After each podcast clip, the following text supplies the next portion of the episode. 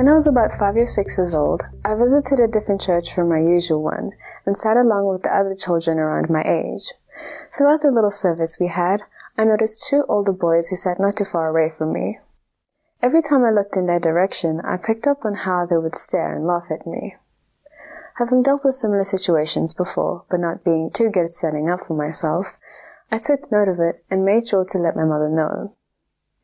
When the service had ended and I saw her again, I explained to her what had happened and pointed them out, saying, Those two boys.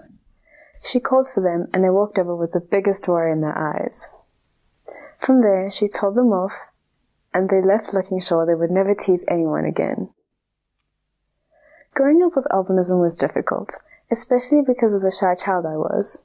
This made it quite difficult to stand up for myself, and attending a public school only made things worse.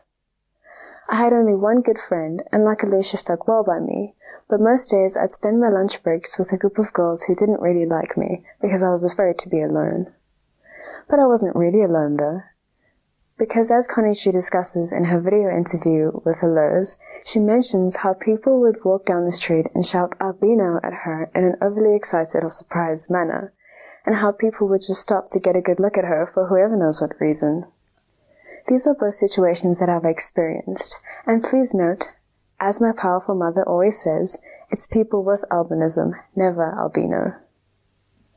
I have what is called oculocutaneous albinism, and according to MedlinePlus.gov, oculocutaneous albinism occurs in 1 in every 20,000 people worldwide. In a world population of 7.9 billion, I am approximately one of 395,000 people with this condition, so I know that I'm not alone in this. Having oculocutaneous albinism means that it affects my skin, hair, and eyes.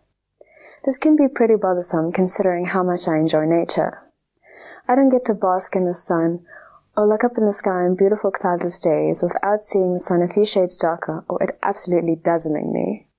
But at least I get to tell stories about how one time I had a field trip and came to school the next day to an unannounced picture day looking the same color as everyone's favorite red Power Ranger.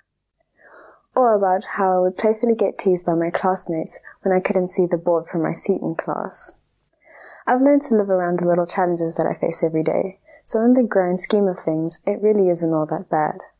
Unfortunately, I still haven't mastered how to school someone or just have a good enough comeback when someone says something plain ignorant. But all the tough situations teach me confidence and make me comfortable enough to make silly little jokes. And despite the occasional stares, countless discussions with my mother about self-esteem have helped me become confident enough to speak proudly the way I am now about my albinism.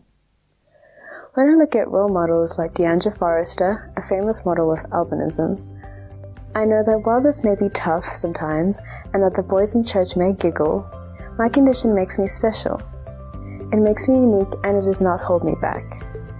How I choose to live with it is what defines me.